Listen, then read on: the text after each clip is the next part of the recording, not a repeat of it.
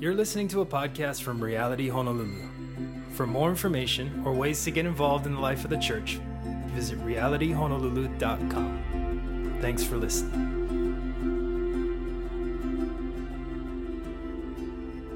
Well, welcome to Reality Honolulu. If this is your first time or you know you've been here every Sunday for the last 6 years, we are grateful to have you a part of our Sunday morning service.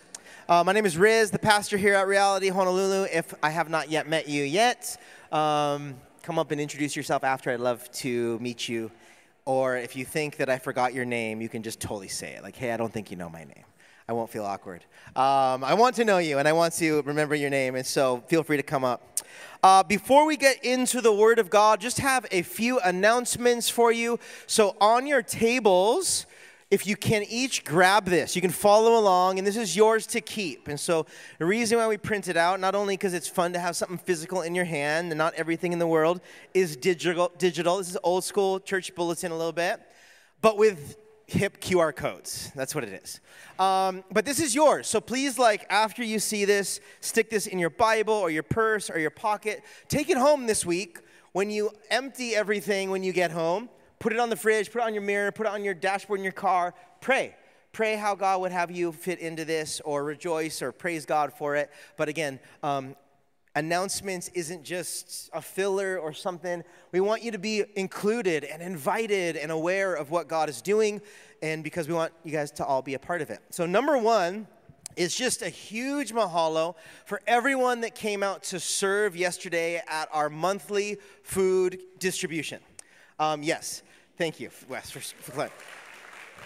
So, this is a huge undertaking and it's amazing, but it's a lot of work. And so we need like dozens upon dozens of you, and you show up every single month, um, and it's incredible. And so yesterday, we did that. It was the first Saturday of the month, and it was the largest like community outreach we've ever done. We served 1,067 people yesterday. Yeah, outside. Yeah, 1,067 people usually on average about 800 people which is still like massive undertaking but yesterday um, there was over a thousand people that we were able to serve and help with food clothing and hygiene products. And again this is a ministry of our church that we have spearheaded. We've pulled in tons more organizations because um, we want to provide like holistic care to people, and we need help doing it, and resources, and and funding, and all that stuff. But we have spearheaded this ministry, and you guys are the backbone of making it happen. And so I just not only want to say thank you for your time that you've dedicated and spent, but also your like financial generosity to like pour into this ministry because there's huge, massive, tangible effects um, that every month that we're that we're able to you know, not only pray over um, what we're doing, but then um, so many people ask, why do you do this? And it starts all these conversations of really to communicate our heart for God and heart for others in that. And so, thank you guys. Um, the next one is coming up the uh, January 6th. So, the first Sunday in January is going to be our next food distribution. And so mark your calendars. Again, rain or shine, regardless of what happens, we are there the first Saturday of the month. And so love for you guys to come out and be a part of that. More info on the website. Again, QR code for that. Uh, looking ahead, though, I mean, we are in December, people. It is crazy that it's already here. But uh, Christmas is upon us, and so we want to make sure you're invited. You invite family, friends, coworkers. Uh, this is a family Christmas Eve worship service we're having in this room, and we're doing it at 4:30 p.m. on December 24th. And the reason for that is so that we can spend time worshiping and celebrating the birth of our Savior, but then get done around six so that people can still go home and have, you know, Christmas Eve dinner or you open stockings or whatever your tradition is, you can still do that. But we want to just make every effort to uh, encourage you to be here, to be a part of what God is doing, and honestly, to just celebrate the birth of our Savior. And so you can, again, scan that QR code. You can use that QR code, it links to like a um, digital Evite. So you, you can totally just text like that to anyone that you know. Because a lot of people, if you don't know this, if people do not come to church, there's really two days that they may say yes to you. Is one is Easter, one is Christmas Eve. Um, that they may say yes to coming and attending church, even if people are like not church people at all, or maybe would never you would never ask them normally. They might do that, and so I want to encourage you to invite and um, family, friends, neighbors, all that stuff to that. Um, also, speaking of, you know, Sundays in this room and all that we do, uh, there's a lot happening on a Sunday morning. Everything from setting up this room to tearing down this room to serving coffee to uh, kids' church to babies to youth group, uh, all kinds of stuff that goes on during Sunday morning. And there's five different areas that are in need specifically of more volunteers even on a once a month basis, or even if you're like, hey, I don't even know if I can totally commit, but put me on the reserve list. Put me on like someone calls in sick that morning and maybe I can do it list. We would love to hear from you. And so, setup is in need, the hospitality team, like greeting and connect desk, that kind of stuff. Uh, Kids Church is always in need of more um, volunteers to teach and shepherd and care for our keiki. Uh, youth leaders, we need a few more, and so we'd love to hear uh, from you if you have a heart for youth, middle school or high school, and also our prayer team. We want to continue to develop a culture of prayer, um, not only during our service, but at our pre-service prayer meeting and also to continue to develop our prayer team that um, if there's prayer requests that come in during the week that we can share those confidentially and pray for you and come alongside you and take your requests to god on your behalf. And so again love for you to scan that qr code and there's a ton of different ministries outside of this as well. But uh, again love for you to prayerfully consider jumping on a part of that team. And i will say this when I first, as a, just a quick testimony, when I first came to know the Lord, and when I started attending a church, because I didn't grow up in church, but when I when I did, one of the best ways to develop relationships in the church was serving alongside people. It was actually before church or after church um, that we were setting up the chairs and the tables together, and you just talk, talk story and get to know the person. And huge relationships develop that way. And so I want to encourage you, if like even if you just want to get connected to the life of the church and get to know more people, service is like a great way to do that. Um, speaking of getting more connected to the life of the church, the last announcement I have on here on the bottom is just a continued plug for our Ohana groups. Um, Ohana groups is, again, this is kind of our midweek backbone of community. We've got a handful of them all over the island that either meet once a month, every other week, or every week. And um, they're just a way in which you can break down the large gathering and you can be with people in community. You can share prayer, you know, requests. You can you can share praise reports. Um, this is like so many of you are a part of them, and this is like your first text message when you're moving. When you have a baby, like this is the people that you lean on when you need things as well. And um, we all need each other. We all need Christian community. And so uh, Ohana Groups is one way in which we want to provide that. So, again, you can look at the QR code, see what groups are meeting when and where, and then I'd love for you to be a part. Amen? Amen. Okay, so we are getting into the Word of God this morning. So if you have your Bibles, we are in the book of Philippians, and I'd love for you to turn with me to Philippians chapter 3. Philippians 3, verses 2 through 11 is where we are this morning. For context sake, we'll read, you know, 1 through 11. But if you've been with us, you know, for some time now, we have been studying this letter that we have, this historical document we have preserved in our Bibles. It's one of 66 books in the Bible, and it's a letter. And it's a letter from Paul the Apostle to this church that he helped start in the city of Philippi. And we've just been spending every Sunday going, you know, verse by verse, chapter by chapter, looking into the words of Paul written to these group of Christians. And before we read the text, I want to share, you know, why would we would even do this, right? Why would we, why would we um, read this book and what is it and what was the purpose of it? And for us, not only do we believe the Bible to be this historic document full of either letters or um, narratives or poems, or there's di- many different genres of literature in the Bible composed of these 66 books. But we also believe it to be the actual God breathed, God inspired words of God. That it isn't just like this piece of antiquity that we have, which it also is, But it's more than that. We believe that it is God's word that He wants to speak to us. It's living, it's active, and that He wants to speak to us today. Not only do we want to hear some historical context and what happened then, but as much as it was for them then, it is for us today. And so when we open up the Bible, whether it's on a Sunday morning or in your devotion time, on your Bible app, whatever it is, it will. The, the correct way to view it is not only a historical document, but it's the very words of God that He wants to speak to me. What is God speaking to me through His Word? For today, for my life today in 2023, in my context with my certain things that God has me involved in my job and my friends and my family and my resources. Like, what does God want to say to me?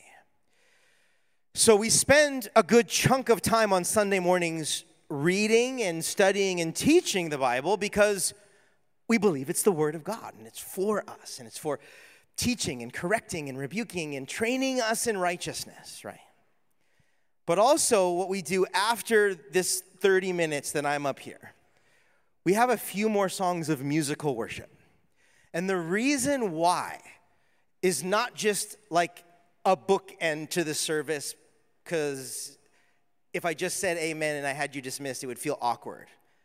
That's not why we do it at reality. We spend three, four songs of worship right after the sermon because it's a time that we want to create, it's a space we want to create to respond to how God spoke to us because we believe He does through His Word by the power of His Holy Spirit. And so we do that every single Sunday. Like what happens is, is I say amen, the lights get turned off, the worship team comes up, and we start singing, and there's carpets up here so we can kneel before the Lord in, in postures of surrender. There's communion that you take any time to remember what Jesus did upon the cross. There's people, uh, a prayer team to pray for you because we're responding to the living Word of God. And the reason why I want us to remember is that. Um, is that if you approach it that way, I think we'll get much more out of it if, if, if we come with ears to hear and to really think, ooh, what does God have for me today? Like, I want it, Lord. Like, speak to me. Soften my heart to receive from you, right? That's such a very different posture than just, you know, listening to a teacher talk and we'll see how his sermon is. Very different, right?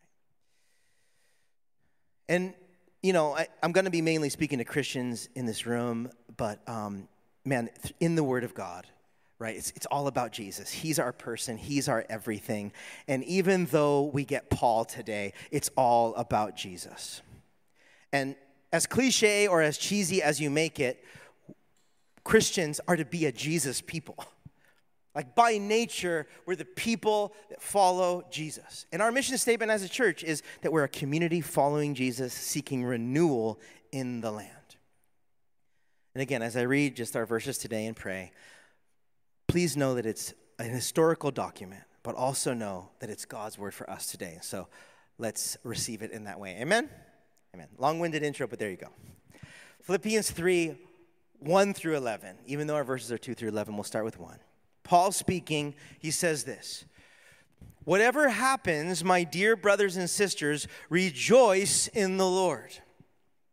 I never get tired of telling you these things, and I do it to safeguard your faith. Verse 2 this is his warning.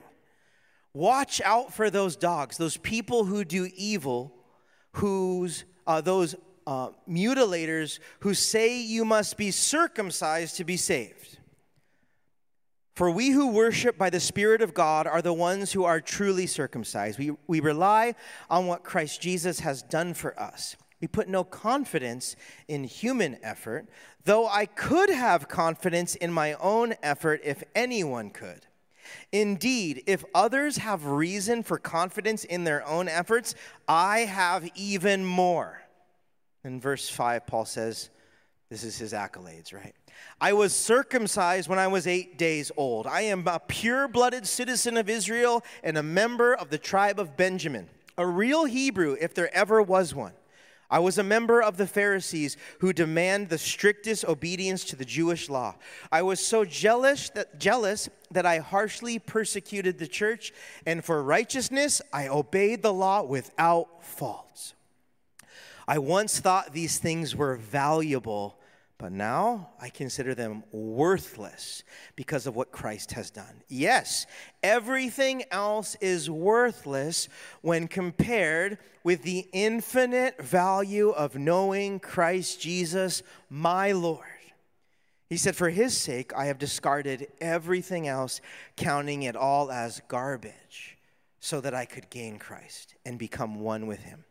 I no longer count on my own righteousness through obeying the law. Rather, I became righteousness righteous through faith in Christ. For God's way of making us right with himself depends on faith. I want to know Christ and experience the mighty power that raised him from the dead. I want to suffer with him, sharing in his death, so that one way or another I will experience the resurrection from the dead. This is the word of the Lord. Let's pray. God, we thank you for this section of your word that you have ordained and given us this morning to look at and study and hear from. And just as we talked about, Holy Spirit, we ask that you would speak to us, that I would be your mouthpiece to communicate these truths, that it would be powerful this morning to speak to us. Uh, we pray this in Jesus' name. Amen. So, as you can tell from what I just read, there's a lot here. And we could dig into a lot of it. But for time and context sake, here's what we need to know. Right? Specifically, when Paul starts out here, he's laying some context that maybe we, the readers, maybe don't know about, right? Because it's like, a little bit left field that Paul's talking about this stuff because the last two chapters he hasn't. Again, we don't really know what's happening in the city of Philippi at the time. But here's what's happening. And it's not just in Philippi, it's not just then, but it's kind of happening all over. And Paul, he's speaking from a Jewish perspective you know, we don't know exactly the makeup of the church in Philippi, but mainly it's probably Gentile. It's non ethnic Jews. This is a Roman colony in modern day Greece. But again, we don't know exactly. But what, what, what's happening in this context in Philippi, at least enough that Paul is warning them of it, is that in that region at that time, Jews were trying to put extra requirements on Gentiles to be saved. Yes, belief in Jesus is good, but you also need to do all these traditional and cultural activities or actions in order to be saved, also. And what Paul is saying very strongly here, this is very strong, is that that is not right. That is not right that there's extra requirements to be saved, or there's certain extra things and measures and standards that must be done for Gentiles to be saved into this, what started as a Jewish religion, right? A Jewish Messiah, a rabbi. Jesus was saved. It started in Israel as a Jewish nation, and now the gospel is spreading to Gentile nations. And verse 3, when Paul says this, when Paul says, For we who worship by the Spirit of God are the ones who are truly circumcised, we rely on what Christ has done for us, and we put no confidence in human effort. When he says that, it wasn't just Philippi back then, it wasn't just these other cities, but for the last two millennia, if you were going to do a study on church history, many different denominations Many different churches and movements of Christianity around the world globally have fallen into this trap. Hey, you can be saved and you can go to church, but it needs to look a certain way. You need to dress a certain way. You maybe need to say a certain thing. You need to go through certain processes, right? I mean, we're really good at adding to the purity of the gospel. Like, this is not hard to see any culture, any Christian church at any era, you pick a date and you're like, ooh, wait, what? What were they asking of Christians? What were they teaching? Like, you name it. It's not one city or one people or one denomination, but this has been an issue to this day that Paul 2,000 years ago was addressing. Right? Because Paul was saying, hey, to, to be saved, well, all you need is to believe. And what was happening at the time is that things were being added to it. Right? In this context, it's very specific to Judaism and circumcision and that act.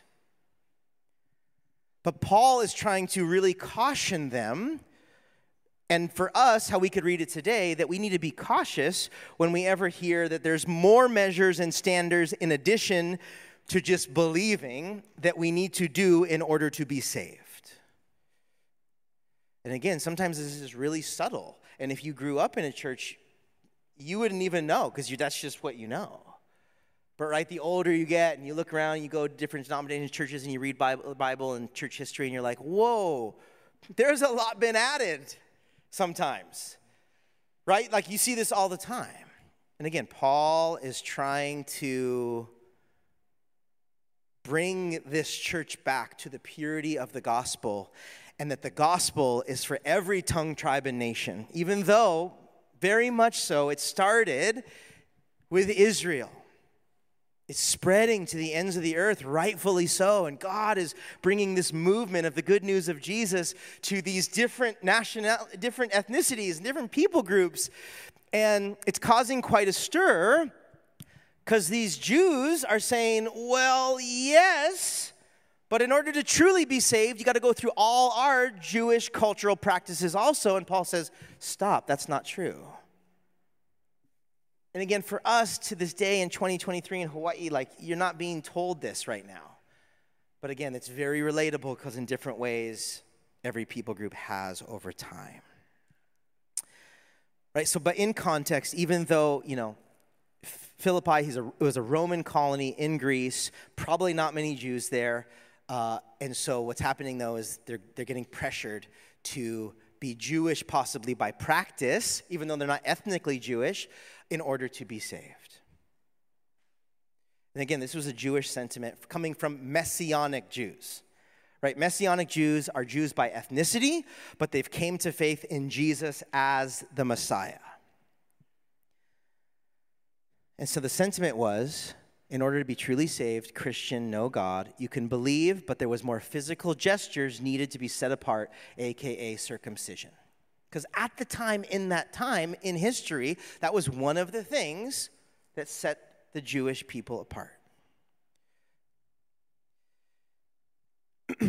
Additional requirements were being put on these new Gentile, non ethnic Jews to come to faith. And again, Paul confronts this. Not only here, but in all of his letters. Like in a lot of his letters, he's trying to bring the people back to the purity of the gospel.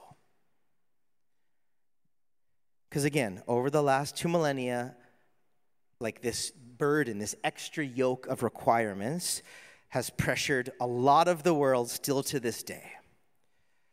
Hey, jump through these seven hoops after you believe in Jesus, and then God's going to accept you. You're like, okay, buddy, wait, hold on. But if you're not careful and you don't know the Word of God, you'll fall into that trap. It's happened forever. That's why what Paul is saying, it, it, it's, it's holding so much weight. Because Paul, um, you could call him like the model perfect Jew. Like, Paul is the man when it comes to Judaism. Some would say he's like, at the time, he was like Jewish royalty in some sense. Again, it, we can't get that because probably most of you, us in here, are not ethnically Jewish and don't know the weight of it. But at the time, right, this is the perfect model Jew saying these things to the people in Philippi, to these new Gentile believers, but it's really meant to confront his own people, these own ethnic Jews that are putting added requirements in order to be saved. And if you, if you didn't see it right, uh, he brings up five and six. uh, Paul like I've said this before, I think he struggled probably with a little arrogance and pride. If you read his letters, you're like, okay, Paul, that's the area you might need to concentrate on. But here he's using it and he says, hey, the reason I'm saying it is because I can speak into it because of this. And he says this, right? He's like, I was circumcised when I was eight days old, which was the perfect day for Jews to be circumcised. He said, if you, you know, if you question my legitimacy, I'm a pure blooded citizen of Israel and a member of the tribe of Benjamin. I'm a real Hebrew, Hebrew if ever one was, uh, as I was a member of the Pharisees, like the keeper of the Jewish law. He demanded the strictest obedience to the Jewish law. I was so jealous that I harshly persecuted the church. And as for righteousness, he said, I obeyed the law without fault. Like I did it all. I was the best of you. And so, if you're reading this letter as an ethnic Jew, you not only are like, yeah, he, he has the best of it all. Every category. You can't compete with Paul. Every standard you wished for. I mean, Paul was trained by, you know, the best rabbi from, from tribe. He was born into it. And when Paul writes this, but then he just said, what, what he's going to say, and what he's just saying, it's really confronting for Jewish believers at the time. But it's insanely important for Gentile believers, and really for gospel importance. And so, Paul, throughout his letters, brings this up a lot. He's using his Jewishness to, to speak to the Jews at the time, but he's also contending for the gospel to be reached to non Jews. He's trying to he's trying to navigate all that's coming from the gospel reaching different types of people. What's a really big deal is that he says all this, and then a moment later, in this penned letter, in verse 7, he says, I once thought all those things were valuable, but now I consider all of them worthless because of what Christ has done. Yes, everything else is worthless when compared with the infinite value of knowing Christ Jesus my Lord.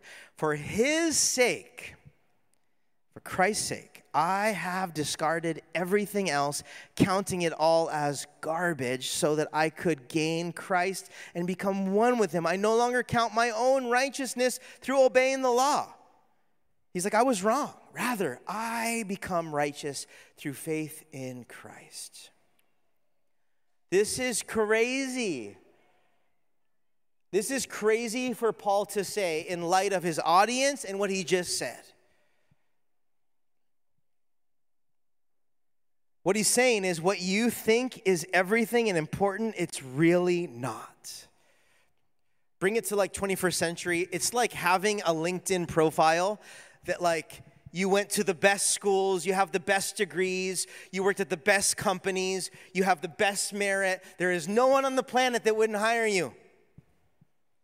It's like the most impressive LinkedIn account you could ever imagine. Being born into it, great at it, the best at it, and it's like saying, none of it even matters. Throw it all out the window compared to knowing Jesus. It would be like the best entrepreneurs, the best CEOs, and the most successful people saying, doesn't matter, none of it does. Missed out. Missed out. You're not even getting it.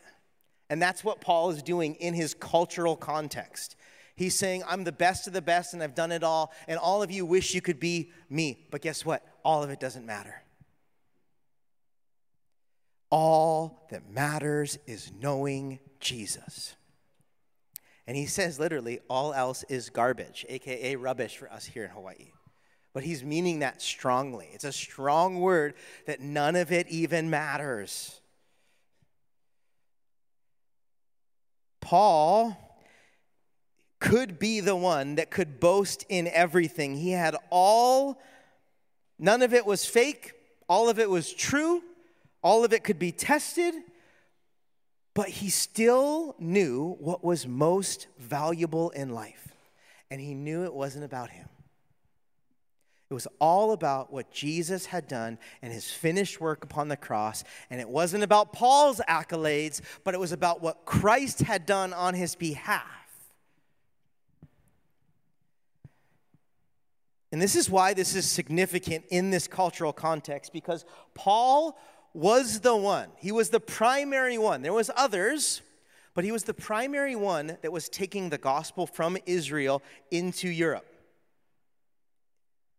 There was others obviously there was Northern Africa and the Middle East and ultimately we have the gospel today because of people like Paul. But what Paul was doing in this cultural context, he was literally taking this Jewish religion, this good news of this Jewish Messiah, he was taking it to non Jewish nations, and he was setting the tone and the tenor for the gospel going forth in the whole world because it was confronting, it was confusing. People were adding requirements to it. And so, what Paul was attempting to do was to set, set the culture and tone for the whole Jesus movement. And what he's trying to do is he's trying to cut through people's tr- maybe maybe religious traditions or maybe yokes religious yokes that were put on people and he's trying to get the purity of the gospel out. That truly it's about treasuring Jesus and the heavenly Father and the kingdom of God above all else. In a cultural context to that day this letter that we have in front of us like others of his, are really significant. They're really significant because they're navigating the purity of the gospel. And here's why this is significant for us here today is that even though it's hard to sit ourselves in a Jewish lens in that time in the world and to see all the cultural implication and why this is a big deal, that's hard it does remind us what is truly important. Like, right, you add in all your accolades. So take out like Paul's Jewishness and put your own accolades in.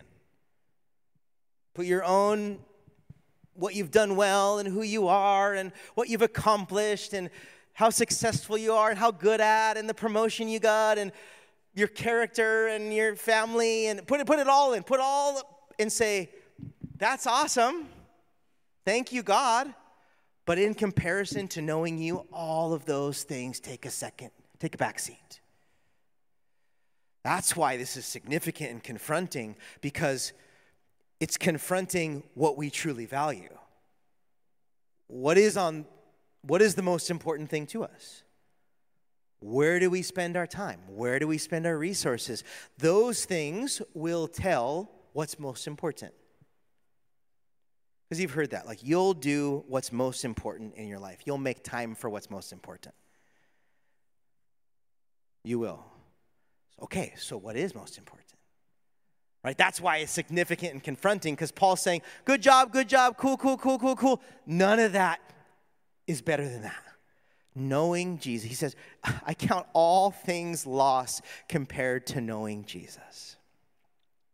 So, what it does for us today is it should give us guidance and reminders and maybe redirection of what we should truly value and what priorities we should really have. And again, that's very ethereal. That's lofty idea. That's like we can all say that we love Jesus more than anything else. And we want to honor him and we want to glorify him with more than anything else.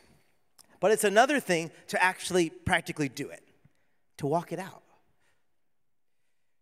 And, and I think I think how we should view this in, in a more practical way, like how does, how does this apply to us? This is a daily thing that we're all confronted with. Because we, even though I know we have tons of responsibilities, whether it's like jobs and schools and family and paying bills and like just like cleaning our house and you know like we have tons of responsibilities that fill up our day we still have like a thousand choices today uh, a day for how we spend our time and decisions we make and right? How you spend your free time, how you spend your finances. Like, what are your goals? What are your dreams? What are your aspirations? Like, all of these things on a daily basis can vie for the top places of our hearts and minds. Like, there's just a ton of even really good things in life that can fight for the best place. Like, that's just true. Like, even blessings can contend and fight for God's place in our life. Absolutely. A lot of times it's family. Good, godly, awesome, sweet, blessing. But if we're not careful, we will easily make that the most important thing, and God will take the back seat. It's, and, that, and that's where it gets tricky because even blessings can become, you could say, idols in our hearts. Or we treasure them more than anything. And if those were taken away, we could no longer live life. But what Paul is saying is he's saying if we feel that way, then I think we may have a warped perception of what's truly valuable. Because again, Paul, if anyone, like he said, I could boast on everything way more than anyone. My life's good. I have all the credentials. I can always have the job. I can always make the money. Like, this is what he's saying. But he said, you know what?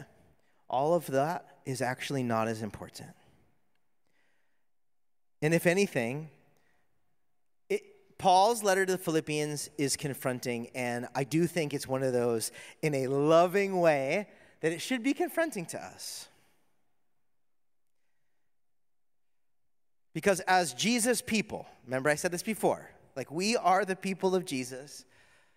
Again, if you believe, if you if you if you quote unquote sign up for Christianity and you're like, yeah, Jesus died on the cross and he rose again and my life's no longer our own. You know what that means? You signed up to go, Jesus, you are the most important thing. You sit on the, uh, you are the king of my heart. You, you sit on the throne. You are my Lord. Like, it's you. Everything else, even the best things, even the blessings, even the most wonderful things, is secondary to knowing you. I say this from a place not of saying, hey, everybody, you got to get this right. I say it from a place of, hey, we all, including myself, this is hard to walk in. Like, this is hard to always value Christ above everything in this world. All the time. That's why we're works in progress. That's why we're not alone in this. That's why the same spirit that raised Christ from the dead dwells in us. Also, the Bible says right? We're the temple of the Holy Spirit, continuing to be transformed daily into the image of God. We're all works in progress. And hearing a message like this isn't meant to condemn. That's not the point. That's not the, that's not the purpose. But rather, it's to point our eyes and illuminate and redirect our hearts to the best thing, which is Jesus. It's supposed to refix our eyes because I think a lot of us, we get so caught up with like right in front of us and we're stressed and we're worried and we're busy that those just become the most important things. And it's like times like this on a Sunday morning, we open up the Word of God, we're reminded what's really important. We're like, oh yeah, knowing who Jesus is and what he did and what that means for me is the most important. And he said, if I trust in him, he'll take care of everything else, which he did. Right? Seek first his kingdom and his righteousness, and everything else will be added unto us. This is the words of Jesus on the Mount of Beatitudes to his people. So I want to encourage us today to, however God spoke to you, whatever, however the Holy Spirit spoke to you, to really be mindful of that. And in our time of worship now, it's to respond to God, whether that in prayer, whether that journaling, whether that worshiping, whether it's taking communion, um, to just respond to God in the way He's spoken to you and take that with you this week. Ah, oh, what am I valuing over Jesus? What things do I care more about than my relationship with God? Like these are the these are the questions. It's very practical.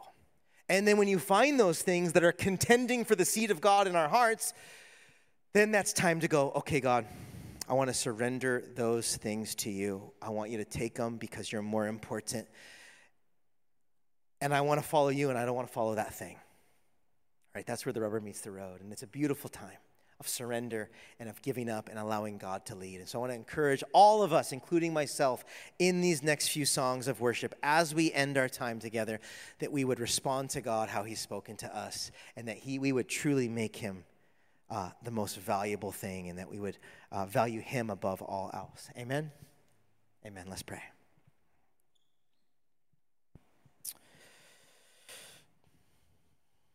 God, we thank you that you are um, you're good. You are a good, good father. And even um, in times like this, um, you, you, you, confront us, you challenge us out of love, just as a, as a parent um, kind of confronts their child of maybe it's a behavior or an attitude. Like it's hard. It's hard to confront it's hard to receive. But God, we, we know it's out of love. And we love you. We truly do, Lord. We, we love you. And when all else, when we're, we're in the quietness of our heart, when we pull back from life, when we truly dwell upon what's the highest and the greatest, what's the best, what's the thing of most value, it's you. God, while we were yet sinners, Christ, you died for us. Your love is unconditional for us. Like you saved us. You died in our place. You forgave our sins. Like you paid our price so that we wouldn't have to. And the list goes on of why it is that you are so valuable, why you are the highest and the greatest, why you are the best. And God, as a people, we want that. We want to daily walk out the truth that you are um, the greatest thing that we could possibly have, possibly follow, and give our life to. You are worthy of laying our life down to follow you. God, you are deserving of it. And so, God, we want to do that in worship now. As we take communion, as we worship you, as we sing these songs and spend these next few minutes, we want to worship you for who you are and what you've done. We love you, Lord. I pray this in Jesus' name. Amen. Um, church.